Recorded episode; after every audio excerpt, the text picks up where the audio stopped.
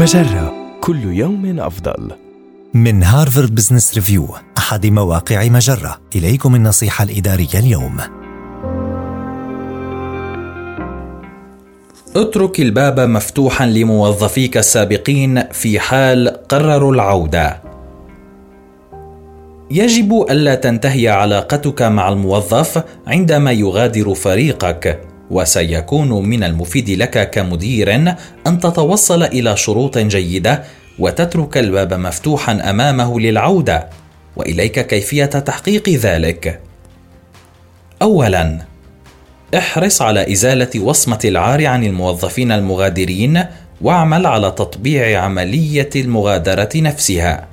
إذا تحدثت عن الموظفين الذين استقالوا من عملهم وتعاملت معهم كخونة فستجعل الموظفين الباقين في مناصبهم ينظرون إليهم بشكل سلبي ما يخلق ثقافة مغلقة ضمنيا في وجه خريجي الشركة بدلا من ذلك أوضح في أثناء إعداد الموظفين الجدد أنه من الطبيعي تماما بل من المتوقع ان يغادروا في مرحلة ما.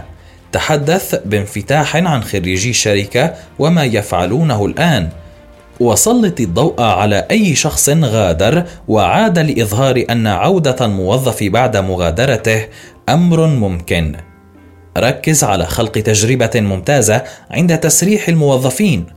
قد يعني هذا ربطهم بخريجي الشركة الآخرين الذين قد يكونون معارف مهمين في المستقبل. وأوضح أن الباب سيظل مفتوحا. يمكنك أن تقول شيئا على غرار؟ على الرغم من أننا لا نريدك أن تغادر فإننا نتفهم سبب حاجتك للمغادرة ونحن هنا لدعمك. وإذا أردت العودة في أي وقت فسيكون لك مكان بيننا.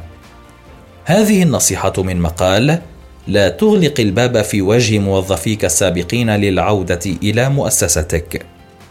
النصيحة الإدارية تأتيكم من هارفارد بزنس ريفيو أحد مواقع مجرة مصدرك الأول لأفضل محتوى عربي على الإنترنت مجرة كل يوم أفضل.